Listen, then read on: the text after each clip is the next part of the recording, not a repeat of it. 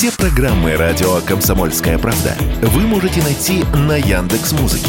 Ищите раздел вашей любимой передачи и подписывайтесь, чтобы не пропустить новый выпуск. Радио КП на Яндекс Музыке. Это удобно, просто и всегда интересно. Более 200 тысяч праворульных автомобилей с пробегом прибыли на продажу из Японии в Россию за прошлый год. Это на треть больше, чем в 2021. Об этом сообщает ТАСС по данным Японской ассоциации экспортеров поддержанных автомобилей. Особым спросом пользуются внедорожники. И всем они хороши, кроме одного, рассказывает зрителям своего YouTube-канала автоблогер Дмитрий Морской.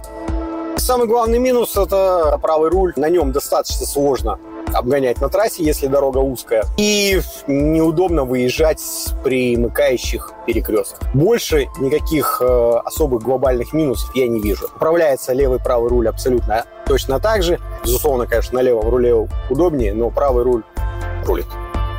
По данным Национального автомобильного союза, российский авторынок сократился с полутора миллионов проданных автомобилей в год в досанкционное время до 600 тысяч автомобилей в 2022. Закрывать дефицит чем-то надо, но японские авто с пробегом в этом не помогут, сказал Радио КП вице-президент Союза Антон Шапарин.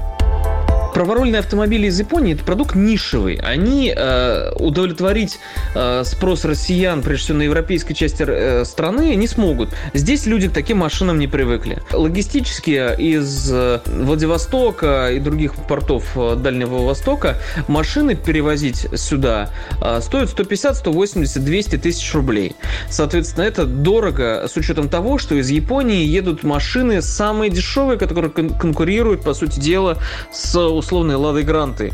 Едут машины, которые японцы продают из-за особенностей своего налогового законодательства. Их заставляет государство продавать машины постарше. Соответственно, их ввозят сюда, потому что там двигатели маленькие, и э, растаможка стоит на такие машины достаточно недорого.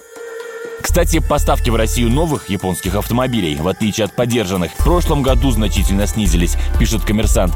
Собирать авто японских брендов на заводах внутри России также прекратили. Василий Кондрашов, Радио КП.